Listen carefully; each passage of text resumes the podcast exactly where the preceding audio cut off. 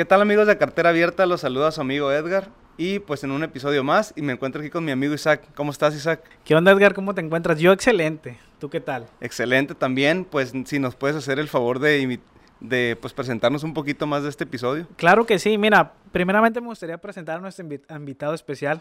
Eh, es una gran mujer, una muy buena amiga mía.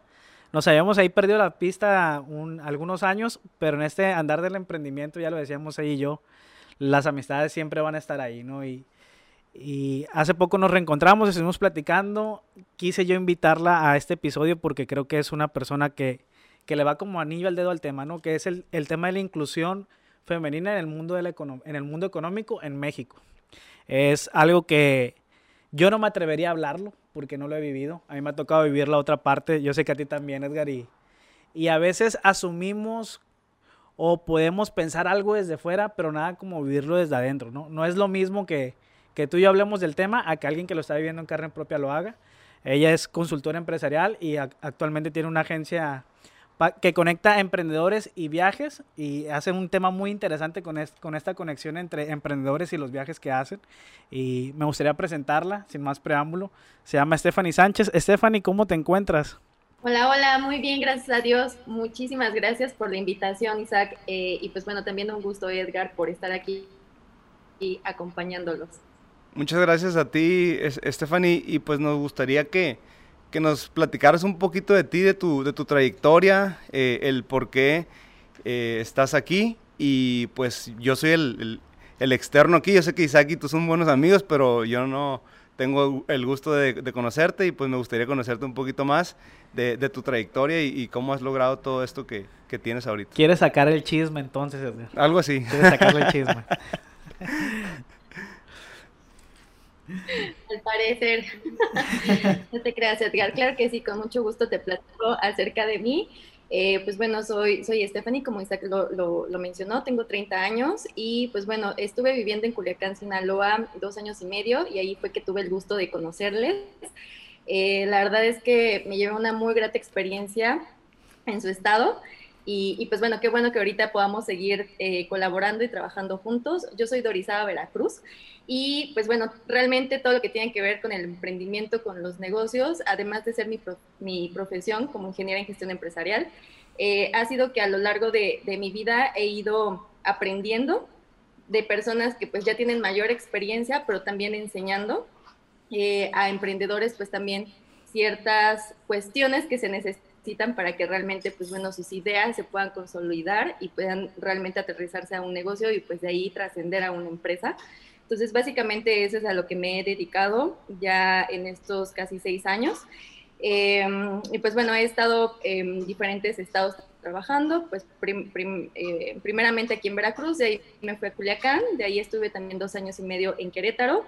La verdad es que creo que también es una ciudad eh, muy buena, que tiene un ecosistema de emprendimiento también muy fuerte y también ahí aprendí muchísimas cosas. Eh, de ahí, pues bueno, viajé al extranjero y por temas de pandemia nos tuvimos que regresar y pues bueno, ahorita estoy aquí nuevamente en, pues en mi ciudad natal, en Orizaba, pero muy contenta, muy contenta porque, eh, pues bueno, a pesar de todo lo que hemos estado vivido, creo que todos los proyectos se mantienen y pues creo que de eso se trata. Ok. Oye, Stephanie, yo no me sabía eso que andabas en el extranjero. ¿Te fuiste por el tema de tu agencia o ibas por otro proyecto? Sí, fíjate que estuvimos eh, participando en un eh, trip camp, se llama, eh, justamente pues bueno, íbamos para, para, tomar lo que era la capacitación y justamente tener pues el prototipado de lo que es este, este emprendimiento. Estuvimos en la ciudad de Nueva York y literalmente pues ahí fue que nos tocó la pandemia, o sea, sí, sí fuimos como que las primeras que, que pues bueno, más bien todo se desarrolló ahí, básicamente, y pues bueno, solamente estuvimos alrededor de dos meses y ya de ahí pues bueno, nos, regresamos. Eh, pero sí, actualmente justamente Vivent es una empresa en donde, fusionamos nuestras dos pasiones, así es como lo vemos nosotros, que son los negocios y los viajes, y creamos servicios. Eh, tanto para emprendedores como empresas que tengan esta experiencia de viaje, pero también para todos los eh, viajeros de negocios eh, cómo es que podemos conectarlos eh, en, los diferentes eh, ecosistemas de emprendimiento al lugar que se muevan. Entonces, pues bueno, es parte de lo que, de lo que estábamos, bueno, de lo que ah, estamos, y pues bueno, lo iniciamos justamente en ese, en ese viaje.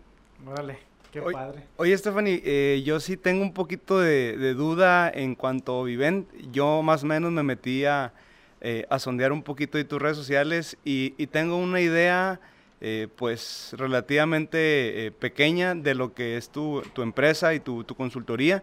Quisiera que nos ahondaras un poquito en el tema de cómo conectas lo que es el emprendimiento con los viajes. estoy, me gustaría que nos platicaras un poquito de eso. Sí, claro. Realmente fíjate que si nosotros nos podemos a pensar en la historia, eh, muchas de las empresas y de los emprendimientos actuales que tienen éxito se han inspirado en, lo, en las personas que las crearon de los viajes que han tenido. Eh, incluso, por ejemplo, pues bueno, mucha, mucha justamente de esa inspiración ha sido porque te fuiste eh, a lo mejor con tus amigos a visitar a un familiar, pero saliste de tu zona de confort y pudiste ver cómo es que en otros lados está funcionando y pues prácticamente, y eso es algo súper cierto, eh, hay un libro que se llama Roba como un artista, en donde te dice que nada eh, en este mundo es nuevo. Todo lo que vamos haciendo técnicamente es irlo acomodando o adaptando a la situación actual. Eh, y, creo que eso pasa muchísimo en, los, en los negocios o en las ideas. Y pues bueno, te cuento un poco, esta idea justamente surgió de mantener en movimiento a las personas Em, y pues bueno, todo comenzó en un viaje que fuimos a Guatemala y ahí vimos a, un, a, una persona que tenía un sombrero con pines de Mickey Mouse, de todas las banderas, suponemos, de los países que había visitado. Entonces nosotros dijimos, oye, pues estaría bastante interesante qué es lo que sucede si tú, por ejemplo, eh, te vas a un lugar, pero a veces, por ejemplo, quieres hacer una conexión o quieres... Eh, pues buscar esa estabilidad y no tienes como que a nadie, ¿no? Entonces de ahí, por ejemplo, surgió un servicio que se llama anfitrión de viaje, en donde si tú vienes, por ejemplo, a Veracruz, eh, puedes tener este anfitrión que te pueda conectar con el ecosistema emprendimiento o con el ecosistema empresarial eh, por, por, pertenecer a la comunidad. Es uno de los, servicios que tenemos. Otro, por ejemplo, es qué pasa con las personas eh, que tienen puestos directivos similares, ¿no? Por ejemplo, em, ahorita Isaac, que está, eh, por ejemplo, haciendo este podcast, aquí también eh, un ejemplo, en, Querétaro, pues conozco a otras personas que de igual forma lo hacen. ¿Qué pasaría si él como CEO de, por ejemplo, Inverflux, ¿no? O sea, por, por, decirlo así, y el CEO a lo mejor de otra eh, agencia que tenga actividades similares, los rotamos y entonces Isaac se va a Querétaro y, a lo mejor Eduardo se va a Culiacán.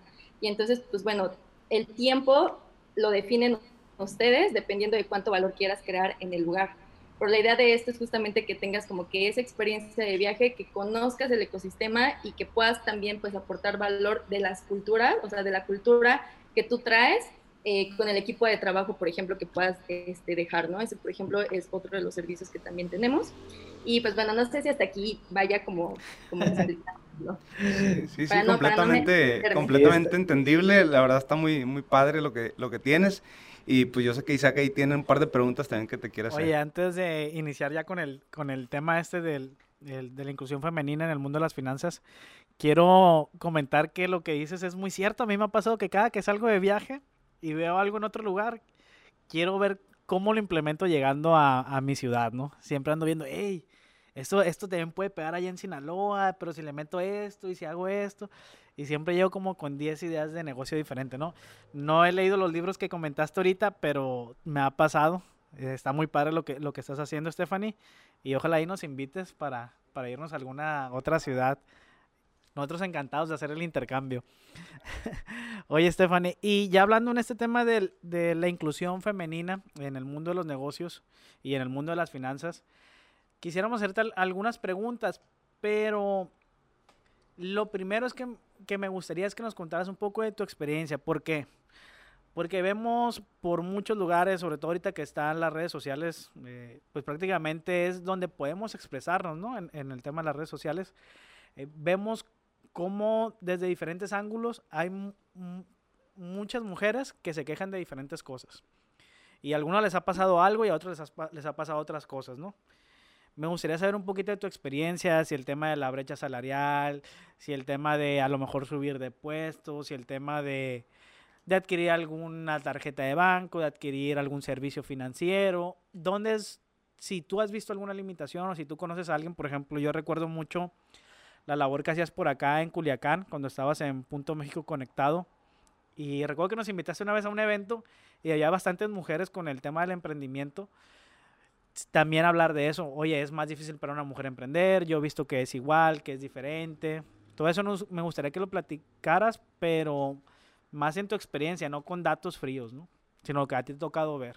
Sí, sí, sí, sí, con mucho gusto. Fíjate que ahorita que lo mencionas, em, realmente creo que sí, sí, bueno, si veo las estadísticas, por ejemplo, a veces creo que no me puedo sentir como, ¿cómo se podría decir? Cuando... De... Ándale, porque eh, de alguna u otra forma en donde yo me he desempeñado, he encontrado a personas abiertas a apoyar. Y créeme que en verdad, o sea, e incluso por ejemplo cuando yo recuerdo que me dijeron, oye, la sede a la cual tú te quieres ir a trabajar, tienes todos los estados de México, porque para entonces ese programa, al ser un programa federal por parte de la, este, eh, ¿cómo se dice? STS, eh, por ejemplo, ellos me dijeron, ¿no?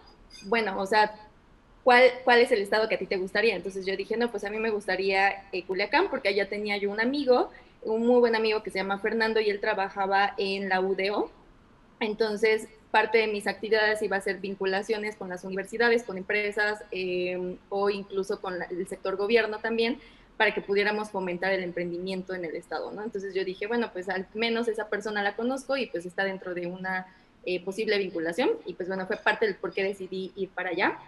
Y puedo decirte que eh, pues en general la brecha del emprendimiento que estamos hablando que era que 2012, 2013, eh, realmente en esos tiempos fue cuando incluso la palabra emprendimiento inició, porque antes solamente, o sea, existía, eh, este, ¿cómo se dice? Lo, que es los micronegocios o lo que le llevábamos changarros, por ejemplo, eh, pero era todo como comercio informal, ¿saben? Entonces, la palabra en sí incluso es, un, es una palabra que, o sea, se pudiera contemplar como algo joven, y pues bueno, justamente en esta, en esta como labor me puede dar cuenta que pues al estar como conectado también con diferentes, bueno, con todos los estados y con un bueno, con una, un responsable del área de innovación tecnológica en todos los estados, pues prácticamente tal vez eran dos o tres estados los que destacaban, pero de ahí en fuera todos sufrían el mismo mal, ¿no? Que era que apenas estábamos eh, iniciando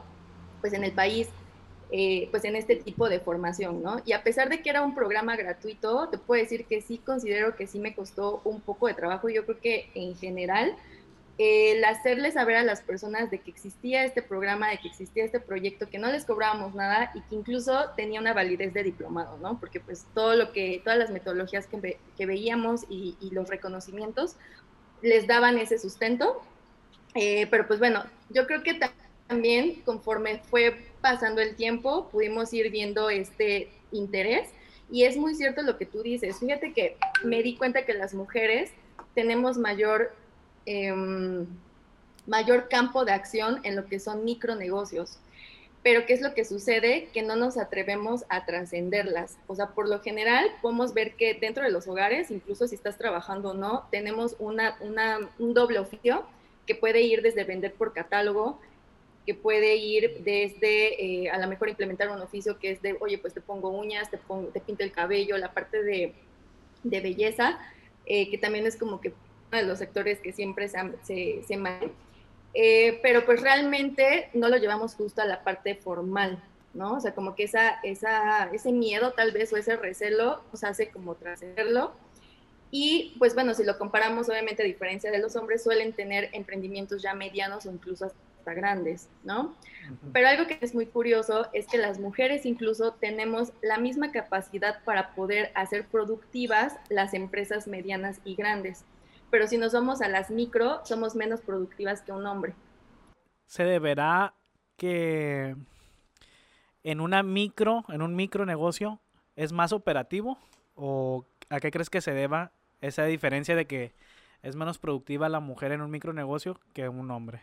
Yo creo que se refiere al tema de que nos quedamos estancadas y nos quedamos ahí. Es decir, ah, eh, es por ejemplo, el modelo de negocio, ¿qué te dice? Por ejemplo, todo, todo, el modelo de negocio de los maquillajes, por ejemplo, eh, por ejemplo, Mary Kay, ¿no? Eh, ellos te dicen, ¿sabes qué? El modelo de negocios es este, solamente replícalo o solamente ejecútalo. Y entonces, justamente no hay esa parte de ideación, no hay esa parte de eh, creación, eh, a lo mejor sí generas estrategias, pero por lo general la empresa las baja y tú solamente las implementas. Hay diferencias, por ejemplo, tal vez de micros negocios de los hombres que no suelen ser modelos ya establecidos. De alguna u otra forma, o sea, ustedes, aunque sean micro, lo están ideando, lo están este, desarrollando, lo están administrando. Entonces, creo que sí involucras mayores, eh, ¿cómo se, mayor intelecto tal vez en la creación, pero, o sea, también, y también, por ejemplo, suelen asumir más riesgos y suelen crecerlo, ¿no? Pero si tú pones o colocas a una mujer en una empresa ya implementada, va, te, va, te va a dar los mismos rendimientos que un hombre, ¿no? Sí, fíjate que eh, me llama mucho la atención este tema, Stephanie, porque eh, yo siento que la mujer eh, tiene muchas más capacidades que los hombres y ya lo, ya lo he compartido en otros podcasts, que aquí Isaac me, no me dejará mentir, eh, pero sí creo que tiene más capacidad y, me ha dado mucho la tarea yo de investigar, eh, pues, por qué razón o por qué motivo de repente no hay tantas mujeres en, los altos rangos empresariales. Un ejemplo de esto es que en la, en la lista Forbes a nivel mundial, en el top 10, no figura ninguna mujer. Y, se me hace muy curioso. Incluso en el top 10 de México, solamente hay una mujer, que es esta señora María Asunción Aaron Buruzabala, que es la presidenta del Grupo Modelo, que me ha tocado leer su historia y, o sea, es impresionante lo que, lo que ha hecho con estas empresas. Eh, pero quisiera ver yo a, más mujeres ahí, porque yo sé que tienen la capacidad de hacerlo, eh, pero sí cada vez eh, me pongo a investigar un poquito más de por qué también tiene que ver, siento yo, todo este tema de, de las brechas generacionales, de todo lo que ha eh, implementado a través de los años todo lo, de, lo que tiene que ver la participación de la mujer en, en, los mercados, en lo, en lo, financiero, ¿no? Pero eh, tú por qué crees que, eh, tú crees que tenga que ver algo con la seguridad, la seguridad de, de, de una mujer para asumir este tipo de cargos o, o incluso crecer empresas pequeñas y hacerlas medianas y grandes? Fíjate que es algo curioso que desde, o sea, hace 68 años ni siquiera éramos reconocidas como ciudadanas mexicanas.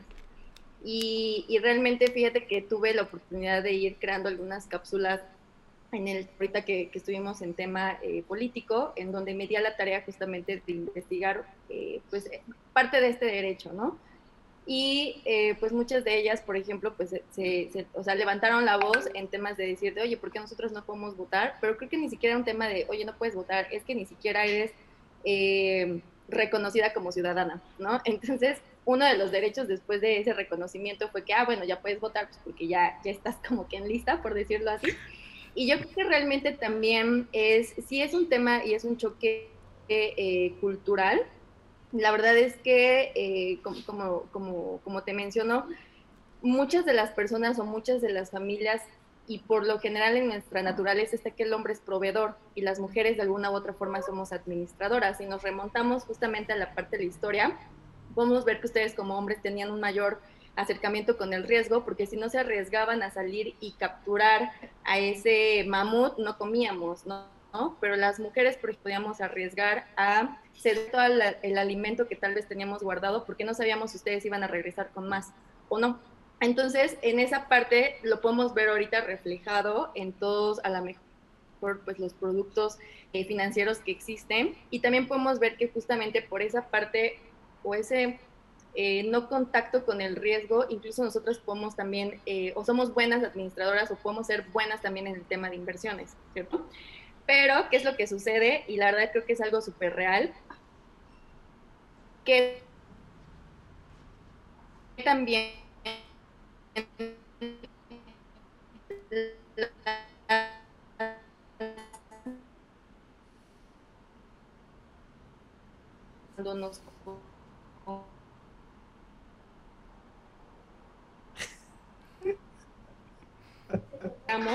cuando estamos hablar, o por ejemplo, hace muchas diferencias. Nosotros por lo general no solemos hablar de, de, eso y creo que sí es algo que necesitamos eh, comenzar a generar estas redes, a ir tejiendo eh, esto que de alguna u otra forma pues también es sano para nosotras y no es que dejemos la parte personal, porque creo que también hay cabida, pero también involucrar esto otro, ¿no? Y es también, insisto, por temas de naturaleza, pero sí creo que justamente, ¿por qué no aprender de las personas, o en este caso de ustedes como hombres, que al final han tenido mayor eh, contacto con, tanto con inversiones como con los negocios, como el generar su propio sustento. Entonces yo creo que ahorita sí em, estamos justamente como que en ese tiempo en el cual nosotras, y, y, creo que estoy muy de acuerdo con el tema de capacidades, yo creo que no somos ni mejores ni peores, al final somos un complemento eh, y solamente es un tema de colocarnos, ¿no? En dónde es que somos, eh, en dónde vamos a ser más productivas o en dónde realmente vamos a tener esos resultados. Y creo que eso es como, como, o sea, creo que no es un tema de género, es un tema de estrategia, tal vez si lo queremos ver así. Eh, pero pues bueno, ya ahorita incluso el tema de ley, pues ya está que el 50% tiene que ser mujeres en puestos de poder, en cargos de poder, al igual que los hombres, ¿no? ¿Por qué? Porque la perspectiva de género es indispensable. Y fíjate que yo no, no había como que, mm, ¿cómo se podría decir?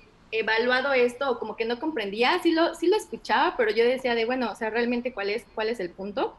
Eh, y bueno, ya para, para terminar esta, esta pregunta, imagínate que tú vas en la calle y si solamente lo vemos bajo la perspectiva del varón o del, o del hombre, eh, muchas veces, por ejemplo, las banquetas o la infraestructura construida solamente tiene esa perspectiva, pero ¿qué pasa con las personas o en este caso con mujeres embarazadas o con mujeres que llevan este, niños, ¿no? Que se necesita una mujer y la perspectiva para que digan, oye, pues sí está padre la banqueta, pero el diseño, por ejemplo, si estoy embarazada y si mi panza en, un punto no me deja ver hacia abajo, no es funcional.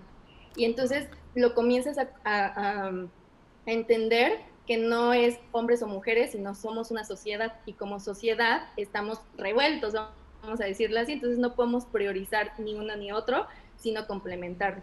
Entonces dije, ah, ok, entiendo, entiendo el punto y pasa lo mismo con las leyes, por ejemplo, si solamente tenemos la perspectiva de género del hombre, eh, muchas veces se, se desechan o, o, no se toman en cuenta las necesidades de nosotras como mujeres y por eso es la necesidad pues de que también estemos ahí para poder eh, coadyuvar y para poder pues también, eh, pues bueno, dar opciones, ¿no? De cómo es que podemos socialmente vivir mejor.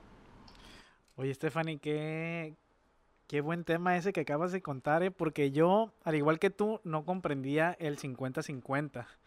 También yo me preguntaba, bueno, quisiera yo que en, en, un cargo directivo, en un puesto de poder, en, incluso un legislativo, en el, en el tema ya de gobierno, federal, de leyes, todo eso. Yo decía, que estén los que estén más preparados. No importa si es mitad hombre, mitad mujer, o más mujeres o más hombres, que estén los que estén más preparados. Pero lo que tú dices, el tomar en cuenta la perspectiva del otro género es muy importante porque así es como nos vamos a complementar e incluir todos en, en esta sociedad, ¿no? Entonces es bastante interesante lo que planteas. Creo que eso nos puede ayudar a comprender de diferente manera todo, muchas cosas que se están proponiendo actualmente y yo te agradezco que nos hayas compartido esa información. La verdad es que no lo había visto de esa forma y me está quedando claro muchas otras cosas, así como lo que tú dijiste que, que ya lo empezaste a, a, comprender, ¿no? Quisiera yo volver a un tema, Stephanie, que ahorita mencionaste dentro del tema del emprendimiento y las mujeres y también en cuando te metes un poquito a la parte del trabajo, ¿no? Por ahí yo veía un dato que, que me causó también mucho, híjole, no, sé cómo decirle, pero me dio una sensación extraña. También porque hay ciertas leyes que se, se están buscando aprobar para esto, que es el, fue un dato que vi que el 42% de los hombres están dados de altas en las afores, pero solo el 30% de las mujeres que trabajan están dadas de altas en las afores. Y ahí fue cuando yo dije, bueno, eso quiere decir que la mayoría de las mujeres trabajan de manera informal tienen un negocio de manera informal o simplemente el empleador o la empleadora no los está dando de alta con las prestaciones que debería de tener, ¿no? Y ahí se me vino a la mente mucho también una, una ley que dice que se le tiene que dar eh, seguro y prestaciones a las personas que te ayudan en el, en el hogar, ¿no? A las personas que contratas porque te ayudan en el hogar, que pues la mayoría son mujeres, eh, no sé por qué, yo sé que es algo de muchos años, yo sé que la mayoría son mujeres y que muchas personas renegaban, ¿no? Incluso también otras mujeres renegaban sobre eso, pues porque implica un gasto adicional para ti, pero también la importancia de, de darle las prestaciones que se merecen a todas las trabajadoras, independientemente en el área que estén, ¿no? Qué, qué extraño se me hizo eso, esa es como que la sensación así como que muy raro cuando leí ese dato de que había una diferencia del 11 o 12% de hombres y mujeres que están dados de altas en las afueras. No sé qué me puedas opinar al respecto de eso. Sí, fíjate que sí, realmente ahorita nos hemos estado abriendo los ojos o hemos estado despertando en que realmente también incluso las muchas de las empresas no suelen llevar a cabo este tipo de eh, obligaciones. El que tú mantengas a tus colaboradores con un eh, seguro que realmente, pues bueno, te des a la tarea pues de pagarlo y que tus proyecciones financieras, incluso del negocio, los contemplen, en verdad son muy pocas. Eh, y se pudiera decir que, si no mal recuerdo, son alrededor de 1.800 empresas en México que se pueden considerar como grandes empresas. De ahí en fuera son eh, pequeñas y medianas, ¿no? O sea, en, en su mayoría micro sin duda. Entonces, si las empresas grandes que dirías tú ya tienen eh, una estabilidad, ya tienen eh, productos comprometidos con el mercado, ya tienen incluso eh, un tema de presencia internacional, etc, etc. Muchas veces no lo llevan a cabo, mucho menos la parte, y no porque tenga que ser así, pero de alguna u otra forma, pues bueno, si por el desconocimiento muchas veces no te hace la tarea de darlo y si eso le sumas miedo, pues menos, ¿no? ¿Miedo a qué? Miedo a perder un poco más de tu ganancia, si lo quieres ver así. Y yo recuerdo que uno de los consejos que, que, pues en este andar del, del, emprendimiento, recuerdo que justo cuando invitaba yo a algunas personas a evaluar los proyectos que habíamos preparado, entrenado y que pues al final ellos tenían que hacer una exposición de, de su negocio final, eh, recuerdo que una persona les dijo, ¿no? Uno de ellos dijo, uno de mis mejores consejos que te puedo dar es, si tú en verdad estás comprometido con ser empresario, con ser dueño de un negocio, lee la ley federal del trabajo. Y pues obviamente incluso escuchas el nombre y dices, no inventes, o sea, si de por sí a lo mejor también el porcentaje de lectura en México es eh, mínimo, ahora chútate la ley, ¿no? Pero decía, pero no lo leas desde la perspectiva de colaborador, ¿no? Léelo desde la, desde la perspectiva de patrón, porque ahí te vas a dar cuenta de lo que, o sea, de lo que en verdad significa ser empresario y ser dueño de un negocio. Y yo dije, qué valioso es en verdad, porque nosotros podemos hablar de metodologías, podemos hablar de muchas cosas, pero al final de todo ya hay un, ya hay parámetros, ya hay estándares. Ya hubo personas que se dieron a la tarea de saber eh, pues lo mínimo con lo cual tú debes de cumplir, ¿no? Tanto tus derechos, porque también otra cosa es, bueno, yo me sé como colaborador los artículos que me protegen, ¿no? Sí, pero esa es mentalidad de colaborador. Necesitas cambiarte el chip y comenzar a ver cuáles van a ser esas obligaciones y también derechos sin duda que tú tienes como, como dueño, ¿no? O como patrón.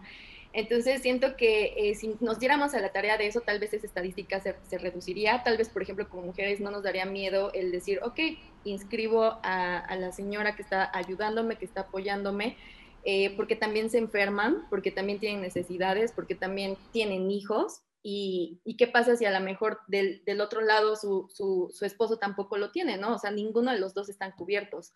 Entonces, eh, pues bueno, creo que también justo doméstica, si no, es, mal que, no, no es doméstica, ¿cómo se llaman estos que son, que comenzaron justamente a crear, que es una aplicación en donde tú entras y puedes eh, encontrar a una persona para que vaya este, y limpie tu casa? Por ejemplo, ellos ya ah, incluyeron esta parte de, ¿sí, sí, sí lo recuerdan? No recuerdo el nombre, pero sí sé, lo que sí sé a la aplicación que te refieres. Sí, sí, sí. Ahorita la, ahorita la, la busco y ya se las pongo ahí para, para pasar bien el, el, el, dato.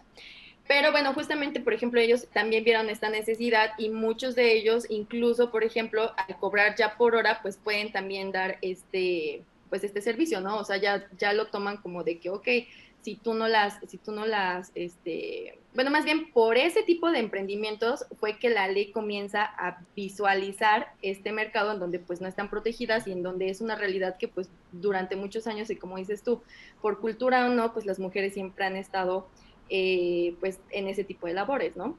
Entonces, yo considero que sí es bueno, yo considero que sí, eh, se debe, o sea, que sí se debe de aprobar, pero más que aprobarse, debería no solamente ser en ese sector, sino realmente, pues, eh, que se dé a la tarea de que pues todas las empresas, o sea, en verdad pues lo lleven a cabo y que no te inscriban al seguro con el mínimo salario, que es lo que se suele hacer siempre, y que también tengas esta mentalidad de que también incluso como, como emprendedores o como empresarios nos da miedo incluso pagar nuestros impuestos, ¿no?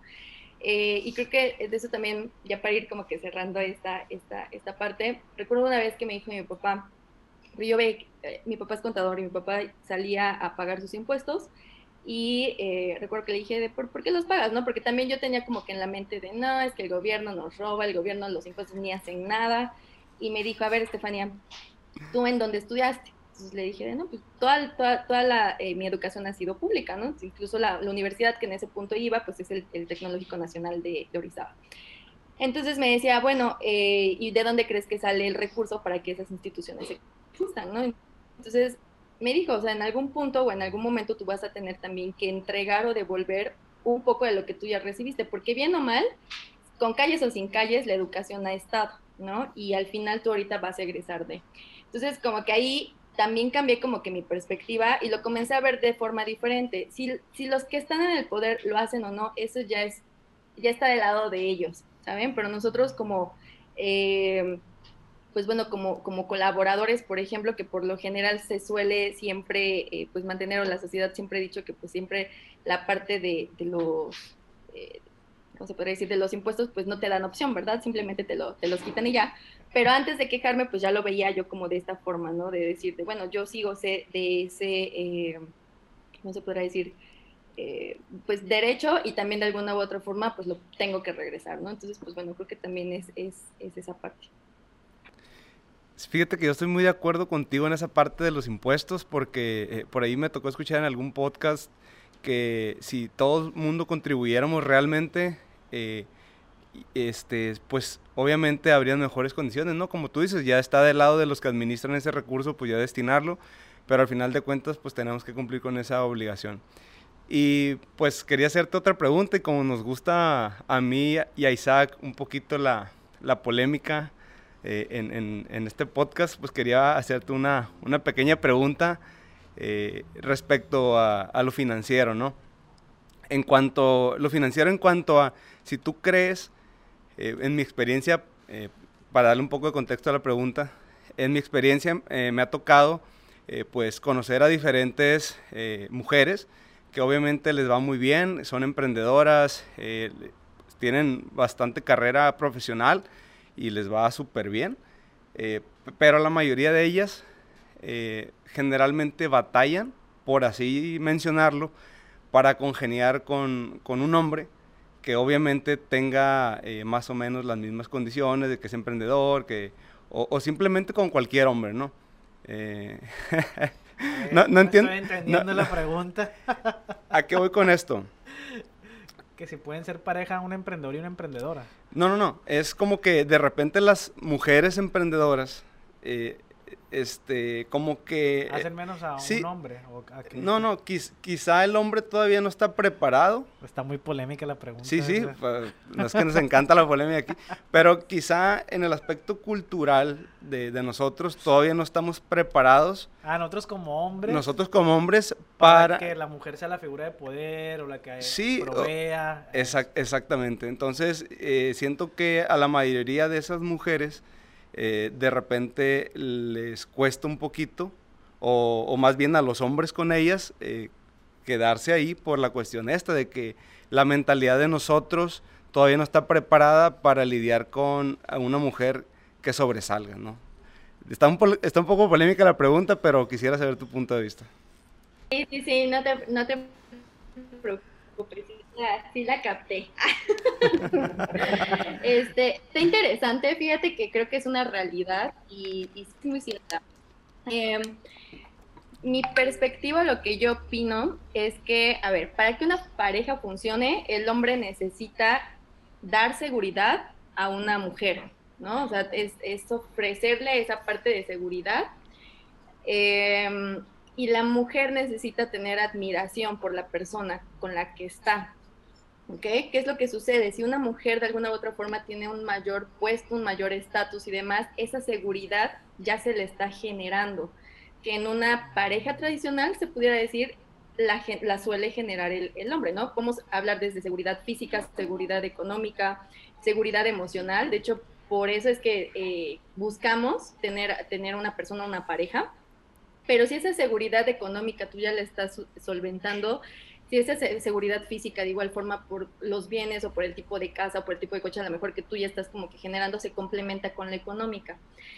Ahora, si nosotras, si de nuestro lado está la parte de admirar a la persona, entonces, justo, si tú estás en un estatus igual, pues debe estar por lo o sea, por lo menos, o sea, la, admiración no es que tú seas menos, es que te gusta algo, o sea, algo que admiras, puede ser eh, su valentía, puede ser que es súper trabajador, puede ser que es súper emprendedor. Entonces, si hay esa cuestión, creo que de nuestro lado, por ejemplo, está cubierto. O sea, no importa, por ejemplo, y creo que no es hacer de menos al hombre, creo que es de, oye, qué padre que si tú eh, por naturaleza puedes dar como que esa seguridad económica y también yo la puedo complementar, está increíble. Pero ¿qué pasa si el hombre, por ejemplo, de acuerdo a sus inseguridades, ya no cree que esa seguridad la provee él, que entonces ya no hay que admirar? No sé si me explico en, esas, en, esa parte. Y no es un tema solamente de decir, yo también soy igual de bueno que tú, ¿no?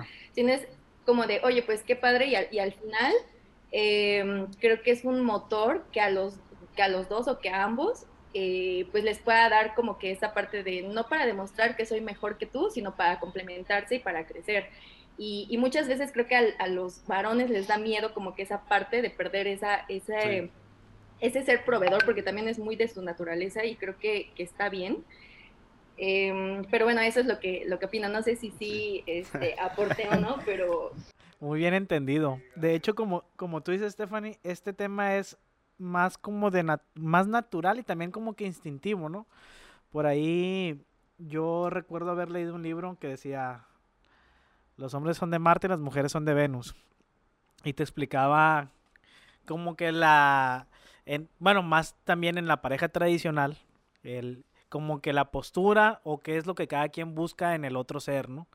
Y ahí yo me di cuenta de algo que es un, dato ahí curioso que quiero puntualizar Ahorita que decías el tema de la seguridad. De hecho, el, libro hablaba de eso, de que el hombre tiene que dar seguridad a la, a la mujer. Y ahí fue donde yo entendí que muchos de los comentarios que hacen son totalmente erróneos respecto a, a una mujer hablando en una sociedad tan machista como la que vivimos nosotros, ¿no? En el hecho de que, ah, que mira, nomás busca al hombre por esto, porque está interesada, porque le da esto y esto, pero no, simplemente es que esos detalles son los que le están dando una señal, ya ni siquiera consciente, sino al inconsciente, de que esta persona te puede dar seguridad, ¿no? Entonces a eso se refiere también. Y como tú dices, si la mujer ya tiene cubierta esa parte y se puede sentir segura por sí misma, pues evidentemente no va a necesitar o va a estar buscando un hombre. Claro que si se da en el momento que tú dices que hay una admiración de por medio, pues se puede dar mucho más sencillo. Y ahí es donde los hombres tenemos que recapacitar y reinventarnos, creo yo, de ya no sentirnos amenazados porque una mujer esté tomando pues lo que debería haber hecho siempre, las riendas de su vida, de su economía y que se esté realizando como siempre debió haber pasado. ¿no? Así es. Pues muchas gracias, Stephanie. Te pusiste muy serio, Edgar, ¿qué pasó?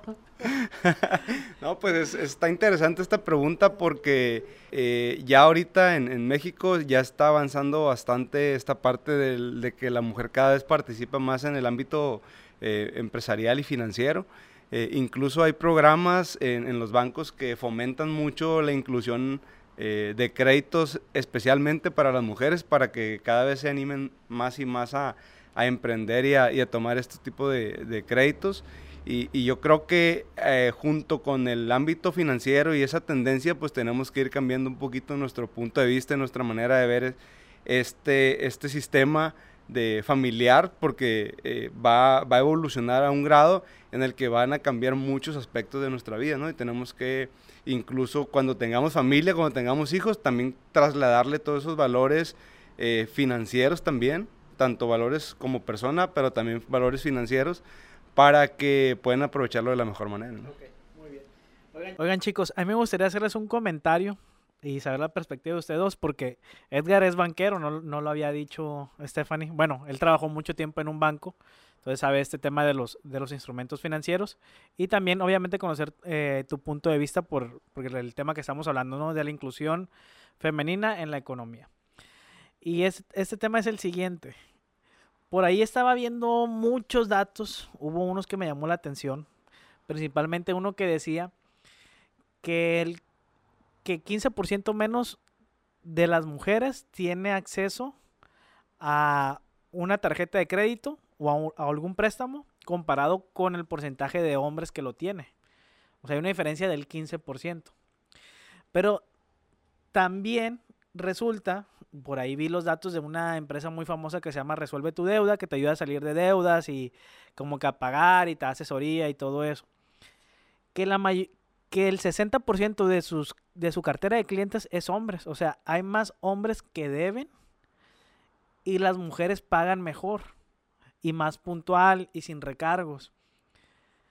Y además de eso, en el mismo portal de Resuelve tu deuda, venía la información de que es más dinero el que deben los hombres que el que deben en promedio las mujeres. Esos, esos son datos que me llamaron mucho, la atención. Hay menos créditos para las mujeres cuando pagan más. Y hay más créditos para los hombres cuando deben más y en mayor cantidad. Me gustaría saber su punto de vista. Si gustas, empezamos por ti, Stephanie. Eh, más o menos, como qué opinión tienes al respecto. Y ya después vamos con el tema con Edgar, ya del lado del banco, ¿no? Vale, sí, sí, sí, sin, problema. Oigan, yo nada más para mencionarles, eh, es aliada. ¿Vale? Es el servicio de limpieza para casas de oficinas. Ah, ok. El que nos hayas comentado. Muy bien. Sí, vale. Em, ok, el 15% de, mejor, de mujeres tienen menos acceso, ¿verdad? A las... A Hay una diferencia del 15%. ah, ok, ajá. Fíjate que yo creo que es por los, por los, digo, ya Edgar a lo mejor podrá decir si sí o si no, pero por los filtros que se suelen tener. A ver, si hemos estado hablando que la mayoría de las mujeres se, mantiene en eh, generar su capital a través de un método informal, y uno de los filtros es, eh, tienes una cuenta de banco, o sea, aunque sea de ahorro para ver cuáles son tus, tus entradas y salidas, por ejemplo, eh, o eh, en dónde es que trabajas y no estás dada de alta o si tienes un, un, solamente un oficio, pues yo creo que por eso es que no, no o sea, puede ser una de, uno de los factores o una de las razones del por cual pues una tarjeta de crédito no es entregada, ¿no? O otorgada para nosotras. Eh, eso si le sumamos también pues nuestro rezago en, en, tema de educación financiera, porque también es una realidad. Por lo general a nosotros como mujeres nos enseñan más a gastar que a ahorrar, ¿no? Y pues por lo general sí administramos los recursos, pero cuando solemos tener familia, ahorita creo que pues si lo vamos viendo por generaciones, es más como de que, bueno, pues o sea, vivir el presente y viajar, creo que es una de, los, de las cosas a lo mejor incluso hasta cliché de los millennials, que pues también muchas veces es como, eh, realmente si tenemos encuestas verdaderas, incluso muchas veces no lo es, pero pues de, repente como que fue como una eh, descripción básica para nosotros. Eh, sin embargo, pues bueno, sí, sí considero que también pues no es algo que, que, o bueno, más bien también como estás casada tal vez, puedes utilizar los recursos tal vez de tu esposo, ¿no? O esas tarjetas de crédito tal vez sean de él y tal vez a ti te, conceda tal vez como que la, como es la que te dan este, adicional. ¿no? Ajá, puede ser que sea como que parte de, pero creo que también, y yo también tenía ese dato de que nosotros como mujeres justamente tenemos mayor deber, ¿no? En, en, o mayor responsabilidad más bien en pues hacernos cargo de esas deudas que solemos como que tener. Pero ahí justo es en donde a mi perspectiva se complementa. Yo te puedo decir que conocí en alguna ocasión a un eh, señor que es de Ecuador y él me dijo, el éxito de mi, de mi patrimonio y si yo tengo todo esto es porque literalmente cedí la administración de mi dinero y de las cuentas a mi mujer. ¿Y qué es lo que hacían ellos? Que, por ejemplo, ella al estar en casa y, demás, o sea, llevaba cuenta, este, sumas y restas de absolutamente todo lo que hacían y él, por ejemplo, le daba el visto bueno. Ella, por ejemplo, le decía, oye, es que esto va a ser para despensa y esto es lo que, por darles un ejemplo, ¿no? Tampoco era como que de él estuviera ciego y que este, detrás de él, ¿no? O sea, los dos estaban como que eh, complementados y eso, por ejemplo, dije, bueno, está interesante, o sea, creo que también es como que algo tal vez eh, que se solía hacer mucho, pero también a la vez y después, eh, ¿qué es lo que sucede justo con, con, el dinero? Y también en estadísticas te dice que son más utilizados en ocio, ¿no? O sea, más que, eh, o sea, como que las mujeres pensan lo que los hijos, las necesidades de la familia, los hombres un poco más en las necesidades personales y de ocio. Entonces, creo que también pues bueno, sí se, sí se puede ver ahí como que ciertas como diferencias, pero insisto que si se complementan, pues pueden ser funcionales y pues quiero creer que es parte de, de pues de los filtros que un banco a lo mejor te pueda como que este, poner o dar. Eh, y también muchas veces incluso podemos ver que hay eh, hombres que ponen todo al nombre de la mujer y si el hombre se deuda, pues la mujer valió en su, en su buro de crédito, ¿no? Y es como de que, oye, yo nunca tuve esas cuentas, pero al final pues soy la que estoy como, como responsable y pues obviamente no tampoco te van a dar a ti.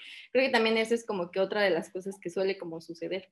oye, Edgar, este, antes de que, de que digas tu punto de vista, tomando en cuenta lo que dijo Stephanie, eh, conforme daba su punto de vista, me venía acordando de, un conocido que tengo que le suele dar crédito a, empleadas domésticas y que hace el, vieras el dinero que tiene, el negocio de su vida.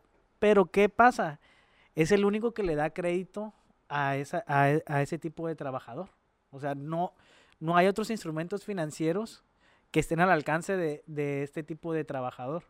Y ahí es donde él se aprovecha, le da créditos con intereses muy altos y le pagan, también por lo que comentamos ahorita de que, oye, paga mucho mejor una mujer que un hombre, entonces está haciendo el negocio de su vida.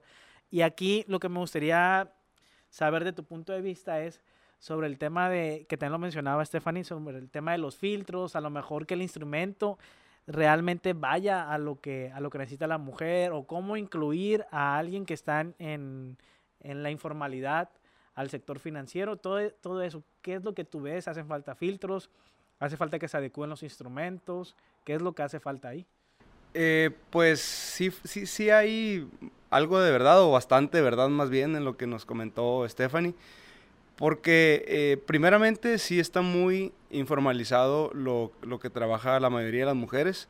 Eh, un ejemplo de ello, y se ve mucho aquí en la ciudad, es que hay muchas estéticas, hay muchos lugares de belleza de, que ponen uñas, hay muchos lugares, e incluso fruterías también, que me ha tocado que los administran mujeres, eh, por darte ejemplos de giros de negocios que se ven mucho en la ciudad, pero que trabajan en la informalidad. O muchos eh, tienen alguna cuentita que de repente ahora se usa mucho lo de las transferencias y, pagos con tarjeta. Entonces por ahí agarran un poquito de, de dinero en las cuentas, pero es una partecita de realmente todo lo que representa ese negocio. Entonces, parte de eso es cierto, de que muchas veces no tienen formalizada esa parte, entonces, por lo tanto, no bancarizan mucho y si no bancarizan, pues un banco al final de cuentas no te va a prestar porque no está viendo movimiento, no está viendo que hay un flujo de, efectivo por esa cuenta, ¿no? Esa es una. Otra también es que eh, por el instinto también eh, de repente eh, las mujeres son más precavidas en el aspecto de tomar algún producto financiero. La mayoría de, las mujeres que tomaban un producto financiero lo consultaban generalmente con su pareja, con su administrador o con, o con la persona que le ayudaba a ver esos temas y lo entendían muy bien, sabían cómo funcionaba, pero ya para tomar la decisión final de decir, ah, si voy a tomar ese producto, pedían un visto bueno. Y ya que pedían el visto bueno, hasta ese entonces era cuando tomaban el producto financiero. E, esa es otra. Eh, pero también tiene, tiene, tiene que ver mucho que, eh, pues, que se incluye un poquito más a la mujer en el ámbito financiero, ¿no? Porque inclusive había productos que ya te lo platicaba eh, fuera de cámaras que son especialmente para la mujer. Y era una bolsa relativamente mediana comparada con los otros productos y nunca se acababa. Nunca se acababa porque no había mujeres eh, suficientes que tomaran ese tipo de productos. Oye, pero también yo nunca he visto o no recuerdo que haya promoción de esos instrumentos. Creo que también hace falta más información a la sociedad en general que existen esos instrumentos, ¿no? ¿O, cómo la ves? Sí, sí, también tiene mucho que ver que, no hay tanta, eh, pues, tanta publicidad, por así decirlo, o, marketing relacionado a esa parte. Si hay de repente a los pequeños negocios, que créditos baratos, que eh, emprendimiento en general, pero hacia la mujer yo creo que es muy poco el marketing que se le da. Ahí tendría que hacerse un poquito más de publicidad en ese aspecto para que pudieran tomarlo más, porque hay muchos que no, que no saben, ¿no? de que existe ese producto. No sé, Stephanie, si quieres comentar algo, porque te vi ahí que estabas tomando nota, que estabas haciendo como la cabeza, como que estoy de acuerdo, estoy de acuerdo. Sí, sí, sí, es que justo de lo que tú mencionabas, ¿no? Em, de la parte de publicidad, que creo que, creo que en realidad, y sabes que algo, algo también es muy, o sea, la tercera parte de las personas en México ahorramos de forma también informal y el segundo, eh, la segunda forma son las tandas, ¿no? Las como les llaman ustedes allá, aquí, aquí les decimos tandas. Y por ejemplo, estoy recordando ahorita de eh, Pro Gobierno que era eh, prácticamente una tanda para apoyarnos entre mujeres. Entonces yo siento que a veces los quieren tropicalizar tanto, o sea, o es como, o sea, eh, entiendes tanto a lo mejor la dinámica actual de la mujer que los productos los quieres adaptar al cliente, que en la teoría eso es lo que se supone que se hace, ¿no? Investigas cuáles son las necesidades, cuáles son los gustos y comportamientos, cuáles eh, son los patrones incluso de conducta que puede tener un mercado y entonces creas una solución de acuerdo a esas problemáticas o debilidades o dolor, ¿no? Que exista. Pero también yo creo que muchas veces nosotros al no tener como que ese conocimiento, si la, si le aumentamos la parte de que por naturaleza justo no tenemos un, eh, un contacto directo con el riesgo, de que justo, o sea, a lo mejor incluso se puede tornar como miedo, eh, porque también a lo mejor nuestra fuente de ingreso no es tan eh, estable. Eh, entonces, y, y, si además, por ejemplo, no me ofrecen igual que, que los de, o sea, los mismos productos que los de un hombre, que en general deberían de ser como, pues, en sí, sin importar, o bueno, creo, creo que deberían de ser universales, por ejemplo, es como así de, ok, pues, o sea, si me estás dando la oportunidad de una cundina, por ejemplo, o de una tanda, pues eso ya lo hago. Entonces, como, ¿por qué lo tomaría? No sé si me explico. Entonces, siento que también puede ser que, que tal vez eso no, eh, no sé, no nos, este, no nos dé justamente esa seguridad de si, de si hacerlo o no. Eh, pues manera lo que quería como, como... Oye, Estefanía, entonces lo que entiendo, bueno, parte de lo que dijiste es que en vez de hacer tan a medida un, un, producto o hacer el mismo producto que ya existe en la informalidad, es darle un acompañamiento a este sector de la sociedad a que se meta a la formalidad con conocimiento e información en el sector financiero, en el sector de las inversiones. Que lo que decías también me recordaba un poco a lo que pasaba con el INADEM, que lo que buscaba el INADEM, parte de era atraer a todo ese sector del emprendimiento informal a la formalidad, ¿no? Y le lanzaron algunos productos, el fondo perdido, algunos créditos, que alguna de las condicionantes era que te, obviamente que tiras de alta en Hacienda y con el, con el régimen que te tocara y todo eso, ¿no? Entonces, tal vez no es tanto de que, oye, te estoy dando todo en charola de plata, sino, oye, ven, te voy a dar un acompañamiento, te voy a dar la información, el conocimiento, para que te metas realmente en el juego de las finanzas y no simplemente darte, pues, como decimos por acá, tole con el dedo, ¿no?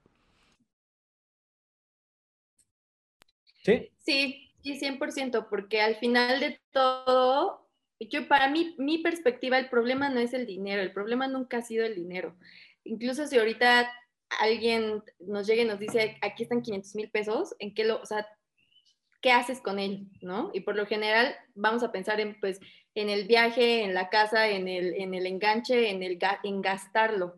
Nuestra cultura también está muy orientada a solo ahorra y no a invierte. Y por inversión a lo mejor ahorita lo estamos tornando como que mucho solo tal vez a, a, a, que te den réditos, ¿no? Tal vez este, por medio de un banco o de un producto financiero, pero también incluso puede ser un inmueble, también incluso puede ser en adquirir, no sé, este, una maquinaria, o sea, inviertes tal vez incluso también en, en ese eh, negocio que tú quieres, pero para eso se necesita una proyección, se necesita intelecto vertido en un plan, ¿no? Y no, y no para irnos a, lo tradicional de necesitas un plan de negocios para poder como que este, tener una buena inversión. No necesariamente, pero creo que también justo como no lo sabemos o como no lo conocemos, entonces lo más fácil es como eh, pues gastarlo y ya, ¿no? Y pues para gastar creo que no es tan difícil en realidad.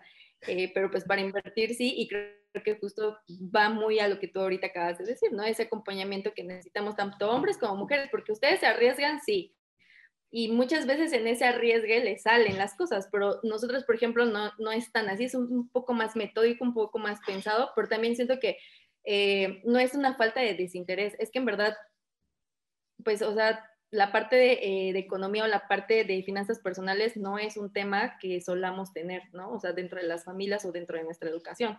Entonces, pues también de un, de un día para otro no va a cambiar, pero creo que sí es una buena causa y creo que es algo que pues todos necesitamos, porque ¿qué fue? Qué fue? Y de hecho, o sea, el capitalismo es eso, mantenerte, apalancarte de la deuda. Y la mayor parte de los mexicanos estamos endeudados, así sea 100 pesos, lo debemos, ¿no? Entonces también es de que, ok, está bien, pero ¿qué otra cosa puedes hacer? Y también como le damos la vuelta a nuestra, a, parte de nuestra cultura, obviamente en plazos, no, no lo vamos a lograr, este, a lo mejor a corto plazo, pero por ejemplo, creo que parte de las causas que ustedes están haciendo y incluso este podcast, para quien lo esté escuchando, creo que es un eh, reforzar esa necesidad ¿no? que tenemos. Ok. Es, ahorita que decías eso, fíjate que yo siempre digo que el tema del dinero es como un juego, un juego de mesa. Y lo que tú me estabas diciendo, bueno, lo que nos estabas diciendo, me hacía pensar a mí como cuando juegas con tus primos al turista o al Monopoly o algo así y no les, da, les repartes el dinero, pero no le dices las reglas del juego, pues al final de cuentas te vas a quedar con el dinero de todos nuevamente. Y eso es lo que pasa en nuestra sociedad actualmente. Hay apoyos, este, hay instrumentos, pero no está ese conocimiento detrás, ¿no? Entonces yo no te explico las reglas del juego y aunque te dé, como tú decías, aunque tenga los 500 mil pesos, ¿qué es lo que voy a hacer? Me lo voy a gastar, lo voy a perder y voy a volver a caer en las mismas manos de las mismas personas, ¿no? O sea, es, es como que un juego de nunca acabar, es, es un círculo vicioso y en algún momento se tiene que romper. Ese es el detalle. No sé, Edgar, si quisieras hacer, ya para ir cerrando, alguna pregunta final, algún comentario final, alguna otra duda que tengas con Stephanie. Yo sé que podemos preguntarle aquí otra hora sin problemas, pero tiene su tiempo contado. Entonces, no sé si quieras comentar algo. Sí, ya para, para cerrar ya este episodio, pues más que nada, Stephanie, que nos dieras algunas recomendaciones eh, en este podcast que les, que les, quisieras dar a todas esas mujeres eh, empresarias, emprendedoras, que, que ahorita ya sé que estén iniciando su negocio o que tengan su negocio un poquito ya más adelantado, como es tu caso, o que, quieran, iniciar también. Eh, ¿Alguna recomendación, tip eh, que, que, tú te hayas, eh, que te haya ayudado a ti a, a, salir adelante? Sí, sí, sí, sí, sin problema. Fíjate que el tener un presupuesto y el poder saber dónde estás ahorita y hacia dónde quieres ir es algo súper importante porque mm, volvemos al punto, ¿no? O sea, el que tú estés dispuesta a dejar de gastar el dinero en el presente para obtener un beneficio en el futuro, qué conlleva y, qué es eso que te va a motivar a, realmente hacerlo, ¿no? O sea, y a irte educando en esa, en esa parte, incluso hasta generarlo en hábito, ¿no? Entonces, el, presupuesto te permite entender cómo están tus finanzas actualmente y que también eh, podamos educarnos, ¿no? O sea, o buscar información. Ya actualmente, en verdad, ya no tenemos pretexto de no me lo enseñaron en, o sea, mi educación básica no, nunca lo vi y mis papás menos. Eh, en verdad hay muchísima gente que se está preocupando por el tema, que les ha funcionado y que comparte con. Entonces, creo que ahí vendría como que el segundo, que es eh, aprende de los que ya justamente ya han dado como que ese paso y que mm, a lo mejor si bien no hay una mujer ahorita, tal vez que tenga como que, que tenga tal vez ese conocimiento o esa preparación, pero yo creo que los hombres ahorita están mucho más abiertos a poder apoyarnos en esa parte. Entonces también como que, o sea, al final ustedes son como que eh, pues, los expertos en, de alguna u otra forma, no porque ya lo tengas dominado, sino porque en la naturaleza y en la historia ustedes siempre han estado en, los, en ese tema, ¿no? Entonces también siento que el aprender de ustedes, eh, y pues bueno, si te encuentras una mujer, pues también que tenga como que esta información, creo que acercarnos, que también no nos dé pena el, preguntar tú cómo lo estás haciendo, porque eso también es algo súper importante. A veces vemos el estilo de vida de otras personas eh, y nos genera, nos provoca envidia en vez de inspiración. Y la envidia lo que va a hacer es que te va a alejar y, podemos decirte, ay, sí, pero pues, o sea, le vamos a buscar muchos pretextos con tal de minimizar a lo mejor el esfuerzo o el trabajo o la técnica que esa persona haya implementado. Y si lo comencemos a ver como de que, oye, me estoy inspirando en cómo ella lo está logrando, Entonces, eso te acerca, ¿no? Y también tener la humildad de decir, no lo conozco, quiero aprender. En verdad creo que es algo que, que vencer a tu ego, creo que también es algo que pues nos cuesta a todos, me incluyo, pero pues que al final siempre tiene la recompensa y en este caso es que también tú estés dentro de ese, de ese, bueno, de, de, ese otro lado, ¿no? Y pues bueno, creo que la palabra empoderamiento en algún momento también decía como de que, ay, ya todo, todo mundo del empoderamiento de la mujer y demás, también pues es todo un tema, también ya lo he investigado y demás, pero prácticamente es que hagas lo que quieras, eh, que construyas en verdad lo que tú quieras. Entonces, creo que pues sí, también dentro de tus planes, o sea, porque también sí creo que todos los temas no son para todos. Si, si el emprendimiento, los negocios fueran para todos, todos seríamos millonarios y creo que no necesariamente es ¿no? A lo mejor si para ti, mujer, es tener una familia, tener hijos y tener esa estabilidad con tu pareja, adelante hazlo, ¿no? Y qué padre que a lo mejor esos recursos de tu marido, de tu esposo, de eh, novio, lo, lo, puedas como que también complementar para, para o sea, aprende para, para mm, a lo mejor hacer crecer esa fuente de ingreso, ¿no? Pero si tú eres de mujer que te gustan los viajes y que te gusta salir con amigas y, y, divertirte, a lo mejor también sí tener una pareja y, y está en tu visión de vida, el ser buena en, inversiones tanto de, bienes como de dinero, pues también dale, ¿no? O sea, creo que no, no, no es ni uno más ni uno menos, es lo que a ti te llene y inversión de vida, creo que esa es la, que más, este, en la cual más nos tenemos que, preocupar, ¿no? Entonces, pues bueno, creo que es lo que, lo que les pudiera decir. excelente, excelente. Muchas gracias por esos tips. Sé que que los haces, los haces con conocimiento y también de todo corazón y yo sé que se van a aprovechar de la mejor manera. Por mi parte solo quedaría agradecerte Stephanie, la verdad es que es, un gusto platicar, siempre que platicamos aprendo algo nuevo y decirte que esperamos verte próximamente, te vamos a invitar de nueva cuenta, estoy seguro de eso. Esperamos nos aceptes la invitación, aunque nos alargamos en el podcast, pero bastante interesante. Decirle también a las personas que nos escuchan y nos ven que muchas gracias, es un honor siempre para nosotros estar con ustedes y que nos dejen sus reacciones y sus comentarios en cualquier red social que nos vean, ¿no? Ya sea YouTube, ya sea Facebook, sea Instagram, en cualquier lugar, ya saben que toda crítica es bien recibida y muchas gracias, nos vemos en el próximo episodio.